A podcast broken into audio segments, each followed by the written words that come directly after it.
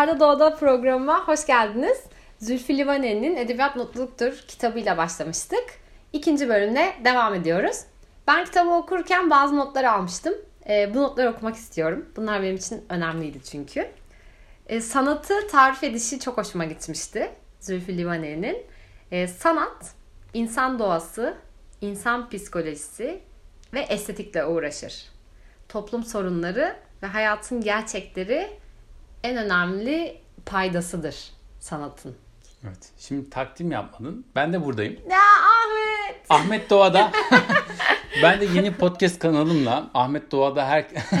1 bölü 2 Arda bölü Ahmet. Hayır ben de kendime kanal açacağım. Ahmet Yeter Doğa'da artık. yapacağım. Sana rakip olacağım. Her yerde podcast kanalımız Ben de buradayım. Kültürle ilgili notlarımı okumak istiyorum. Bunlar Evet. hep Edebiyat Mutluluktur kitabından aldığım benim için kıymetli notlar. İnsanın insanla ilişkisinin tümü kültürdür. İnsana Ee, insan, insan- gerek demek. Yaşamı ancak kültürle Evet. derinleşir. Boyutlanır, tatlanır. Biyolojik yaşam süreçlerine ve kısacık insan ömürlerine bir anlam katan boyut kültürdür. Ya çok ağır konuşuyorsun. Yani Bu kısım benim için çok önemli. senin için önemli ama biraz açıklamak lazım. Bizim gibi e, edebiyat fakiri insanlara, sanat fakiri Ben sadece insanlara notlarımı okumak istemiştim ama. Bu herkes Evet. kendinde bir çıkarım yapabilir. Devam ediyorum. Ee, Nazım'ın kaynakları. Şimdi Nazım Hikmet'ten o kadar güzel, o kadar coşkulu bahsediyor ki Zülfü Livaneli. Yani Evet. insanın içinden bir sevgi akıyor Nazım Hikmet'e. Eserlerini dönüp okumak istiyorsun. Hayatını öğrenmek istiyorsun. Öyle güzel bahsediyor ki, öyle kıymetli anlatıyor ki. E, Nazım'ın kaynaklarını şu şekilde sıralamış Livaneli. Yahya Kemal onu maest- maestro diye tanımlamış. Tevfik Fikret ateşli mısralar ustası. Ahmet Haşim sembolist şairi. Bunlar Nazım'ın Evet. kaynakları olarak not alınmış. Ee, Nazım'ın çağdaşı olan Necip Fazıl da aynı kaynaklardan beslenmiştir. Şimdi edebiyatın altın ölçüsü diye bir başlık var. Bu edebiyatın altın ölçüsünü bulan yazarlar ne fazla anlatan ne de eksik bırakan yazarlardır demiş. Bu benim çok hoşuma gitti. Edebiyatın altın ölçüsü. Ve bunu bulan yazarlar ne fazla anlatan ne de eksik bırakanlardır. Biz de zaten böyle yazarları okumaktan keyif almıyor muyuz? Ee, şöyle yapalım. Şimdi Montesquieu ile birlikte deneme başlığına döneceğim kitapta. Çünkü en son deneme başlığında kalmıştık kitapta. Evet. Şimdi önce Montesquieu'nun herkesin bildiği denemeler kitabı var değil mi? Okumadık ama biliyoruz Montesquieu'nun denemeler Evet. kitabını. Evet biliyoruz. Ee, daha 18. yüzyılda despotik yönetimlere karşı çıkarken ideal bir hükümetin mutlaka bir dengeye yani birbirini denetleyen bağımsız güçlere dayanması gerektiğini öne sürüyordu. Bakın 18. yüzyıl despotik yönetimlere karşı bir direniş var ve ideal bir hükümetin birbirini denet- denetleyen bağımsız güçlere dayanması gerektiğini öne sürüyor. Yürütme, yargı ve yasamanın mutlaka birbirinden ayrılması gerektiğini söylüyor. Bu üç gücün tek elde toplanması despot yaratmaktan başka bir sonuç doğuramazdı diyor. Denge ve denetim kuralına dayalı bu düşünceler bugün de demokratik rejimlerin temeli kabul ediliyor. Doğru. Yani Montes'in, Montesquieu'nun bir denemesi bu. İdeal yönetimi anlatmış ve bugün hala e, bu denge ve denetim kuralına dayalı bu düşünceler demokratik rejimlerin temeli kabul ediliyor. Denemesi bakın bu. Evet. O yüzden denemenin önemi çok büyük. Bizim de denemeleri okumamız neden gerekiyor? Şöyle tanımlayacağım bir saniye. Tamam. Şimdi deneme nedir öncelikle? Deneme türü nedir?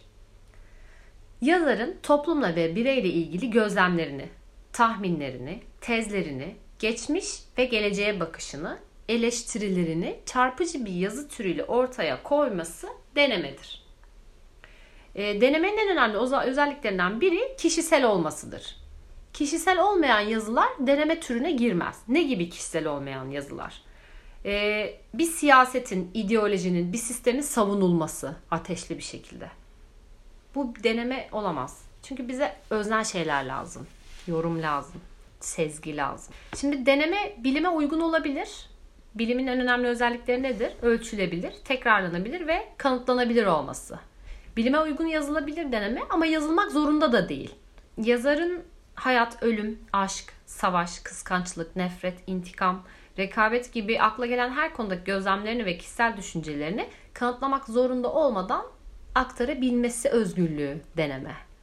Yani denemeler yazara sonsuz bir sonsuz bir özgürlük alanı sunar aslında. Her konuda istediğin her şeyi yazabilir. Denemeler o kadar bilgi ve tecrübe içeriyor ki. Çünkü bu yazarlar çok geniş bir bilgi kültür birikimine sahip ve değişik konulardaki bilgi ve fikirlerini, sezgilerini güçlü bir kalemle anlattıklarında bu tadına doyamıyorsun okurken denemeleri. Benim bu okuduğum kitap bir deneme ve gerçekten çok keyif alarak okudum. Ve bana çok şey kattı Tabii. bu deneme kitabı. E, bu yüzden denemeleri okumamız bizim için çok önemli. E, yazarın özellikle kalemi güçlü bir yazarın o döneme ait gözlemlerini, deneyimlerini, eleştirilerini yazması bize bir fikir oluşturuyor. Livaneli Rönesans aydını diye bir sıfat veriyor bize. Kimdir Rönesans aydını? Kimdir? Don't you know that? Don't you know? I...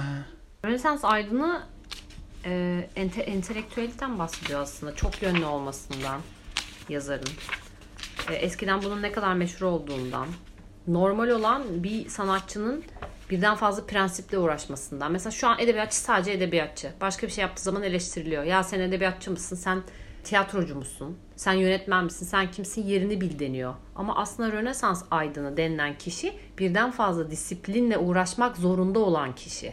Evet. O zaman yüklenilen görev bu Rönesans aydınına. Resim yapar, müzik yapar, yazar, okur, tiyatro, drama. Yani bunların hepsini yapmak zorundadır Evet. Rönesans aydını. Yani resmi yapamadı. Sen aydın mısın abi? Böyle Yani- mi?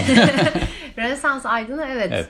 Ee, Ama çok güzel bir şey. çok yani güzel. Birden e, fazla disiplinle uğraşmanın insana katacağı şeyleri düşünsene. Evet. Müthiş bir bakış açısı geliştirir insanda.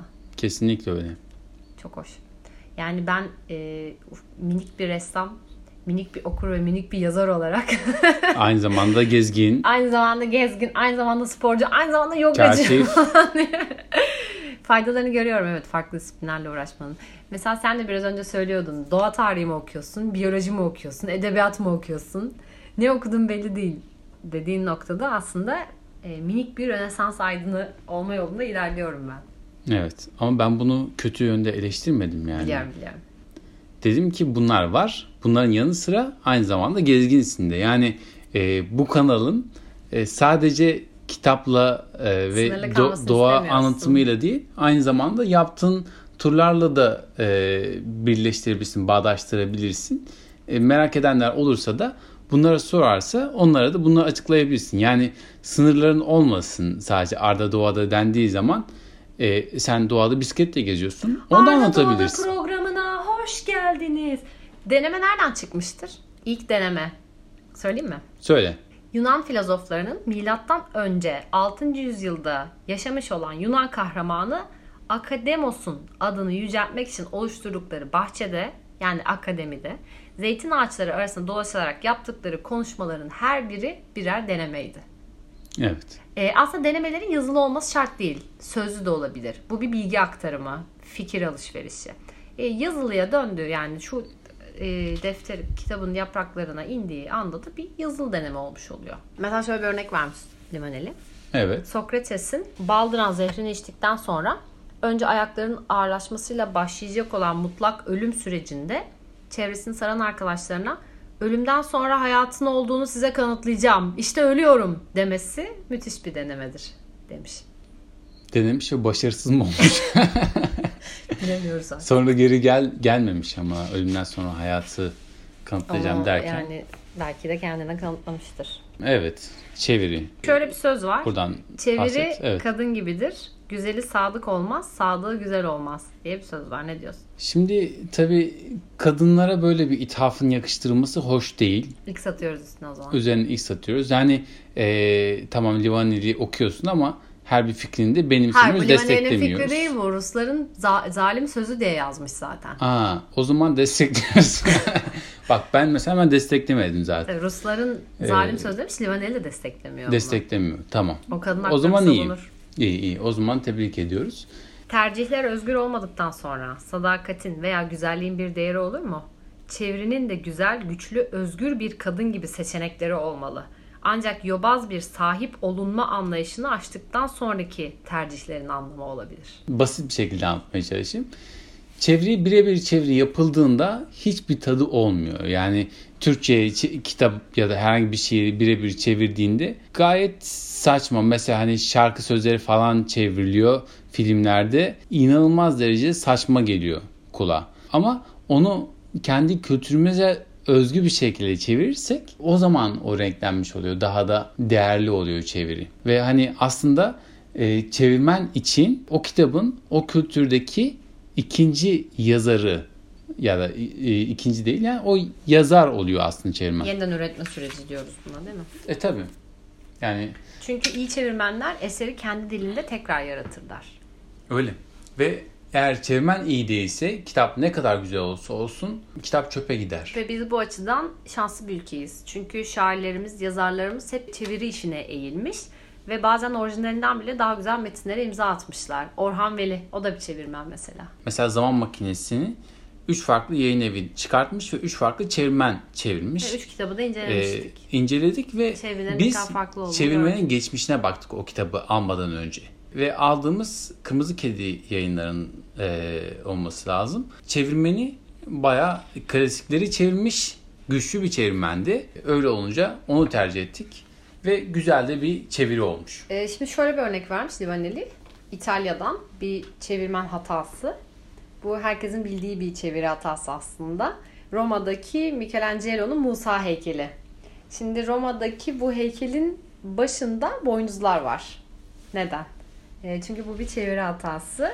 E, Tevrat İbranice'den Latince'ye ilk kez çevrildiği zaman bir kelimede hata yapılıyor. O kelimede güneş ışınıyla boynuz kelimelerinin İbranice'de birbirine çok benzemesi ve Latince'ye çevrilirken de başında güneş ışınıyla yürüyordu Musa yerine. Başında boynuzlarla yürüyordu Musa diye çevrilmiş olması.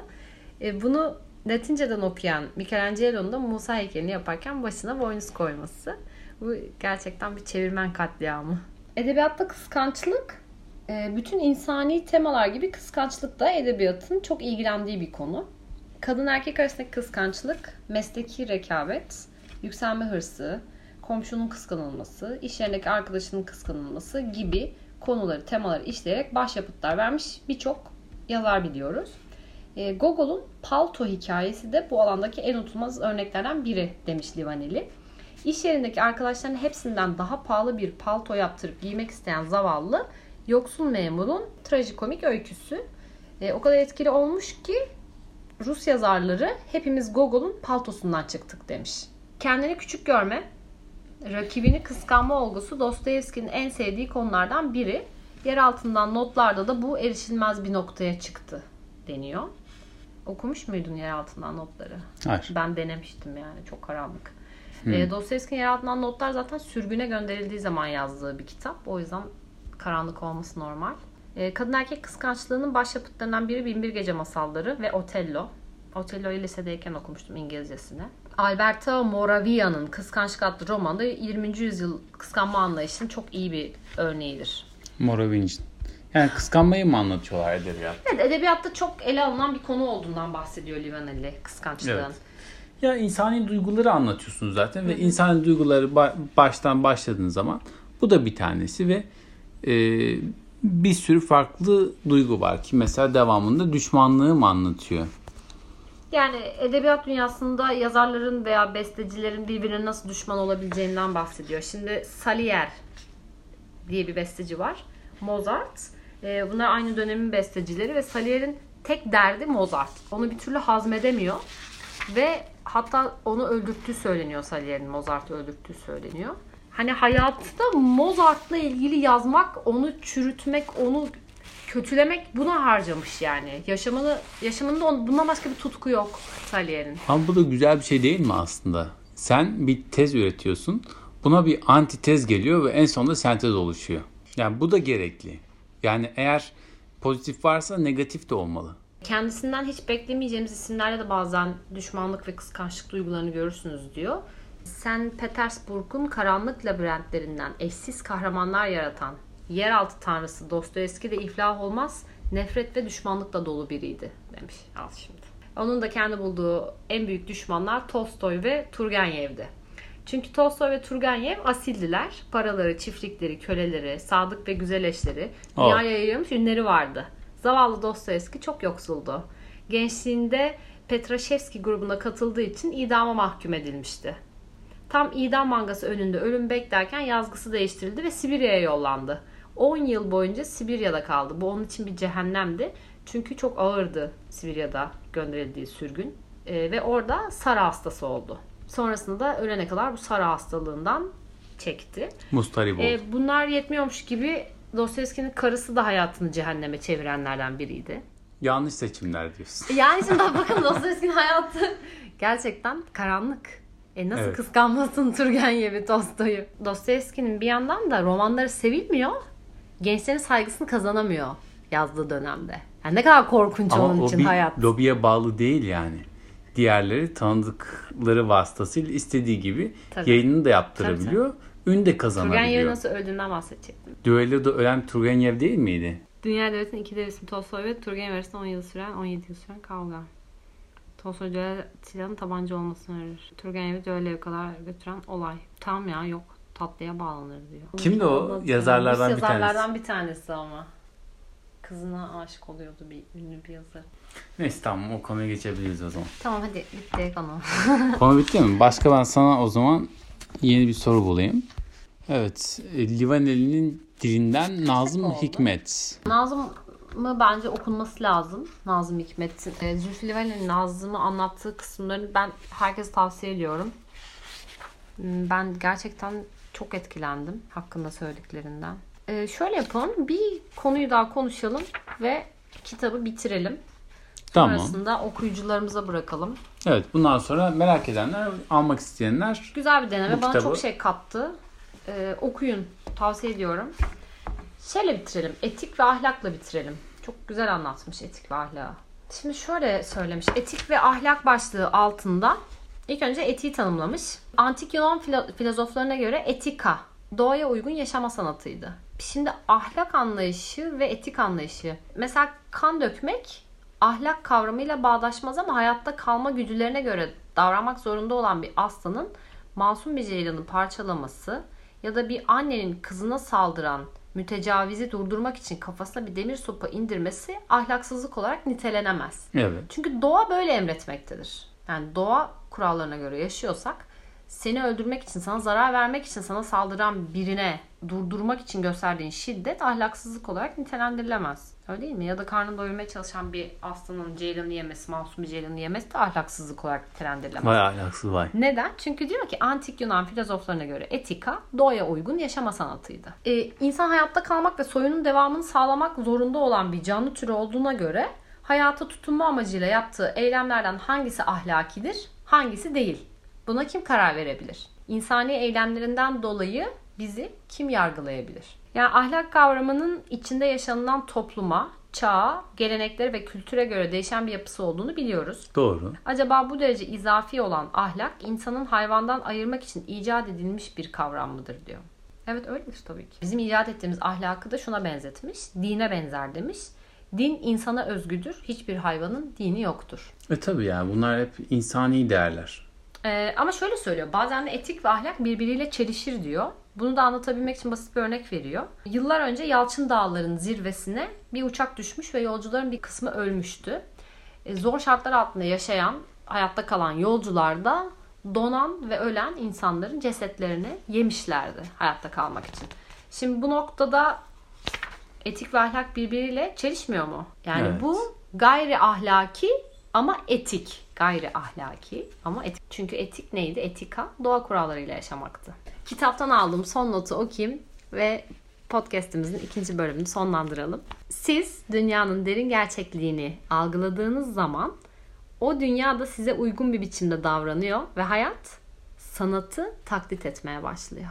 Muhteşem bir anlatım bak. Güzel. Sen dünyanın derin gerçekliğini algılıyorsun. Ve işte o zaman dünya sana uygun bir biçimde davranıyor ve hayat senin yarattığın sanatı taklit etmeye başlıyor. Kitaplar yazılıyor diyor yazarlar. Evet.